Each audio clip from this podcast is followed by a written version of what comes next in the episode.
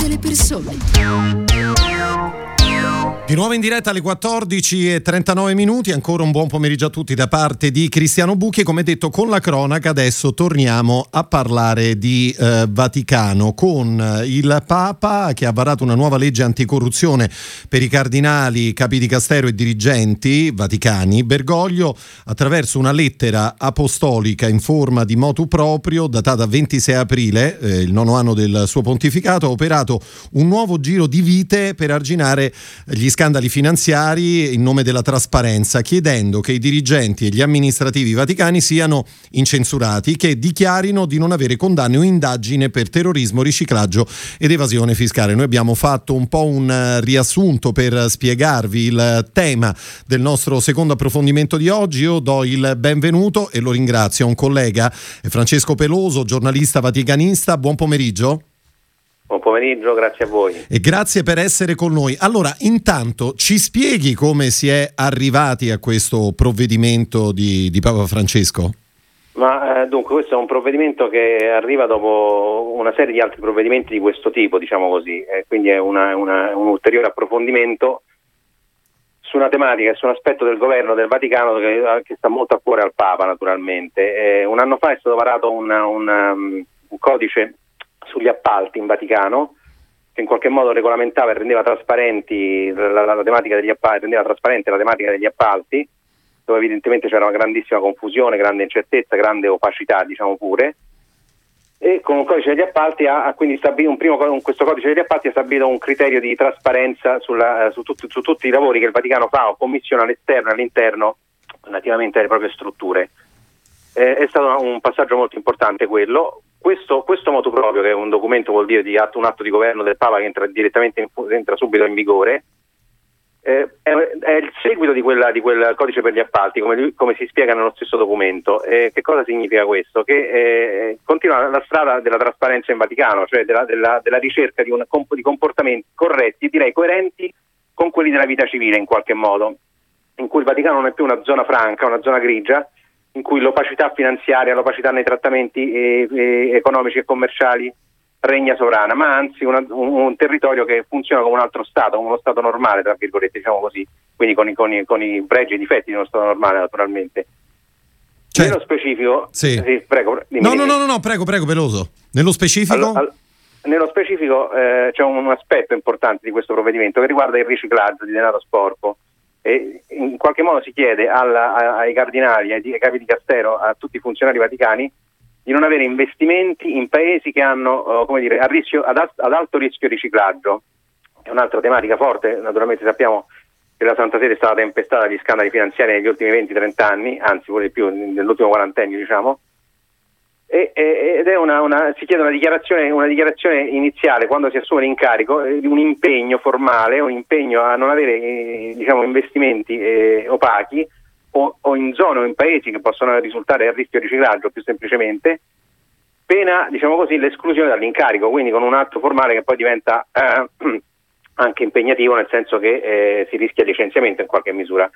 Questa è diciamo, la cornice della, della storia. Certo, Peroso, quindi non è un caso che tutto questo arrivi dopo le inchieste giornalistiche che hanno per eh, diverso tempo, hanno, eh, anni parlato anche di presunti scandali finanziari nelle strutture della Santa Sede?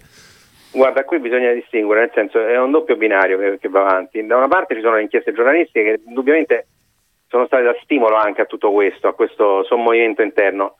Dall'altro c'è un fatto che, eh, c'è un fatto che questo pontificato, è un fatto storico, un fatto che sta passando forse anche con troppa semplicità sui nostri media, ma è un pontificato che sta cambiando la, la struttura e la storia del Vaticano e della Chiesa universale su queste tematiche qua in particolare. Quando diciamo Vaticano, infatti, non diciamo solo un piccolo Stato nel cuore di Roma e dell'Italia, diciamo il governo della Chiesa universale, quindi è qui, è qui la particolarità della Santa Sede che bisogna sempre ricordarsi, cioè il suo doppio, il suo doppio, la sua doppia valenza, un piccolo Stato, piccolissimo Stato, governato dal Papa con i suoi funzionari, le sue regole, le sue antiche tradizioni, se vuoi anche le sue abitudini, e però anche la necessità di, di governare una, una, Chiesa che è su tutti i continenti, che è quindi molto ramificata, che ha abitudini, culture, costumi, paesi molto diversi, che contiene tutto questo e che quindi poi fa riferimento invece alla Santa Sede. Dalla Santa Sede partono naturalmente eh, anche finanziamenti, soldi, eh, missioni diplomatiche, rapporti, relazioni, tutto un mondo di cose che eh, ha a che fare con l'Italia e con il resto del mondo naturalmente, con il resto del pianeta, del, dei paesi e delle realtà.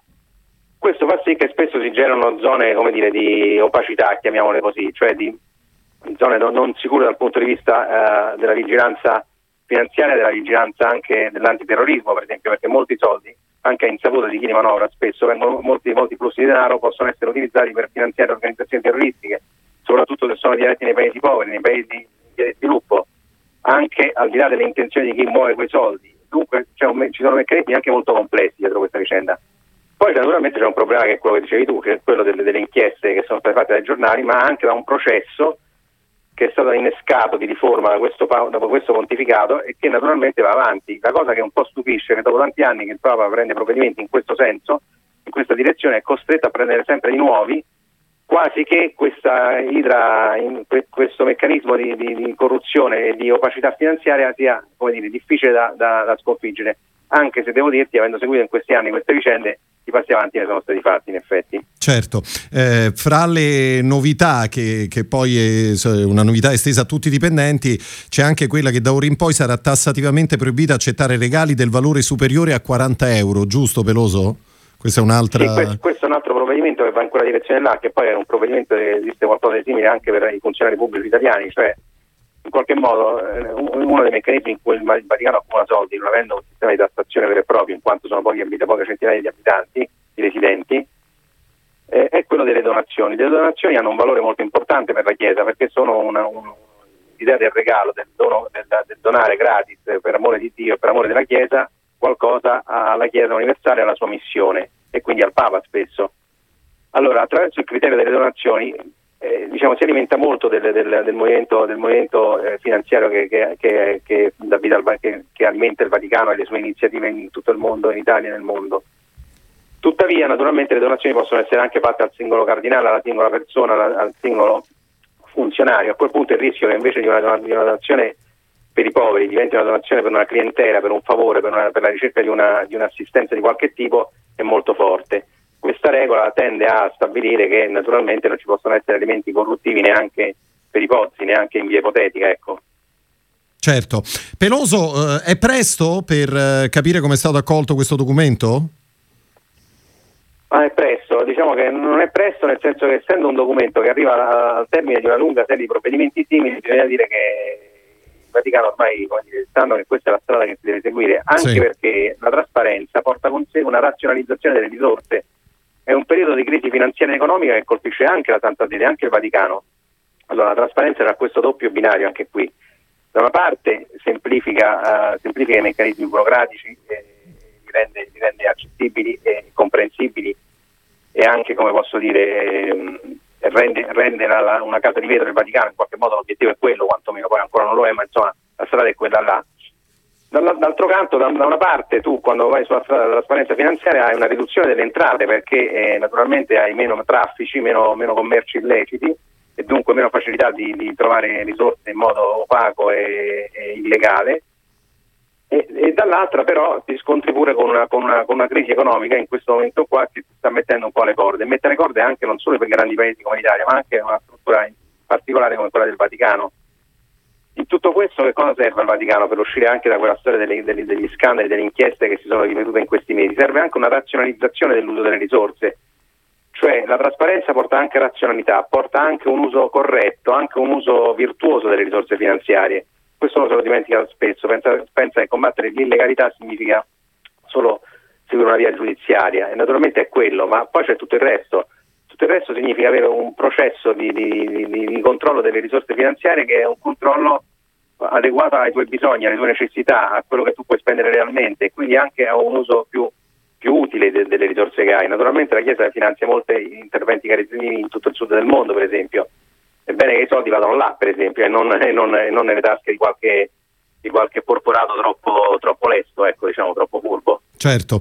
Allora, eh, Peloso, eh, io ho qua la, la, la, il tuo ultimo libro, oltre il clericaresimo... Ehm, il clericalismo. Clericalismo, perdonami, eh. preti, donne e laici nella Chiesa di Francesco, Città Nuova è, è l'editore. Si torna a parlare della, della stagione delle riforme irrinunciabili no? di, di, Papa Francesco. Eh, a che punto siamo? Questo è un aspetto molto importante perché al di là delle, appunto, dei provvedimenti di, di carattere de, del governo, del Vaticano, della Chiesa, dal punto di vista proprio dello Stato, c'è poi un governo della Chiesa come, come struttura missionaria, come nel, nel, che riguarda la sua missione vera e propria. Il clericalismo è stato indicato dallo stesso Papa Francesco come uno dei grandi mali che affligge la Chiesa. Che cos'è il clericalismo in breve? In breve è, è la tendenza che ha la Chiesa a difendere se stessa come istituzione invece che eh, preoccuparsi della, missione, della propria missione evangelizzatrice e di, di, promuovere il Vangelo nel mondo. Vale a dire che il vescovo, il cardinale, il prete, l'abito del sacerdote insomma conta più della, della missione che, che, che, deve svolgere.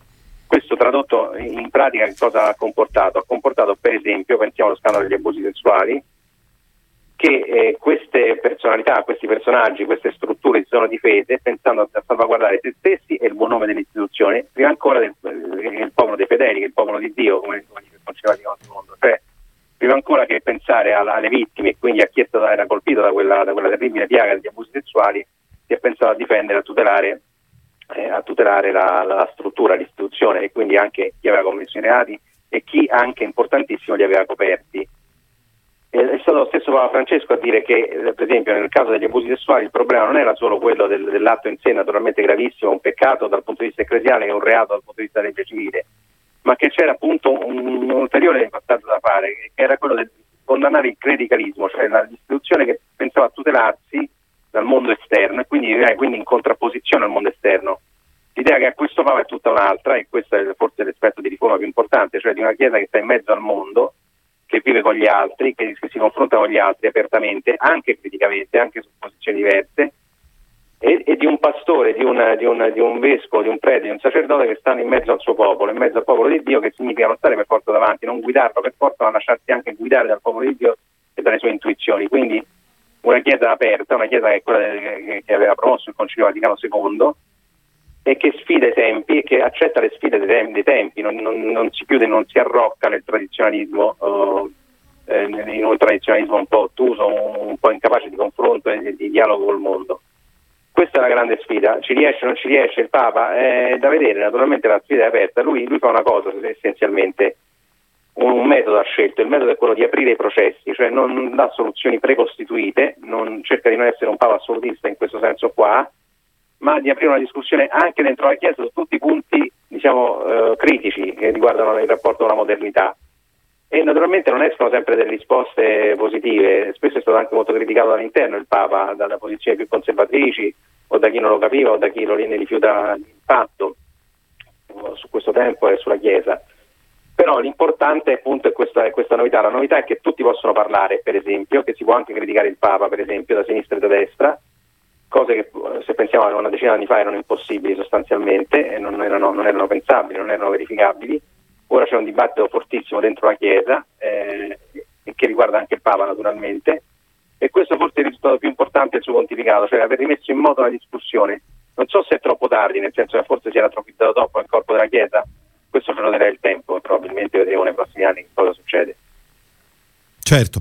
Allora ricordo, oltre il clericalismo, preti, donne e laici nella chiesa di Francesco, l'editore Città Nuova, l'autore Francesco Peloso era quest'oggi con noi e lo ringrazio. Uh, grazie, è stato un piacere, buon pomeriggio. Grazie, pomeriggio a voi. Grazie. Arrivederci, grazie. Noi con questo siamo giunti al termine del nostro appuntamento con Ora di Punta. Fra l'altro ne approfitto per ricordarvi che domani, nella prima parte, sarà nostro ospite Enza Mendole, sottosegretario della Presidenza del Consiglio con delega agli affari europei. Se eh, avete delle, delle domande da, da, porre, domande scritte, potete utilizzare da subito, se lo vorrete naturalmente, il numero 342 14 26 902 poi noi domani naturalmente gireremo le domande ad Enzo Amendola. Eh, ci fermiamo qua, vi ricordo a partire dalle 18 questa sera l'appuntamento con Piazza Grande, un ringraziamento a Elenia Daniello, alla parte tecnica Andrea Draghetti per quanto riguarda lo streaming, tutti voi per l'ascolto, da parte di Cristiano Bucchi. L'augurio di un buon pomeriggio e a presto.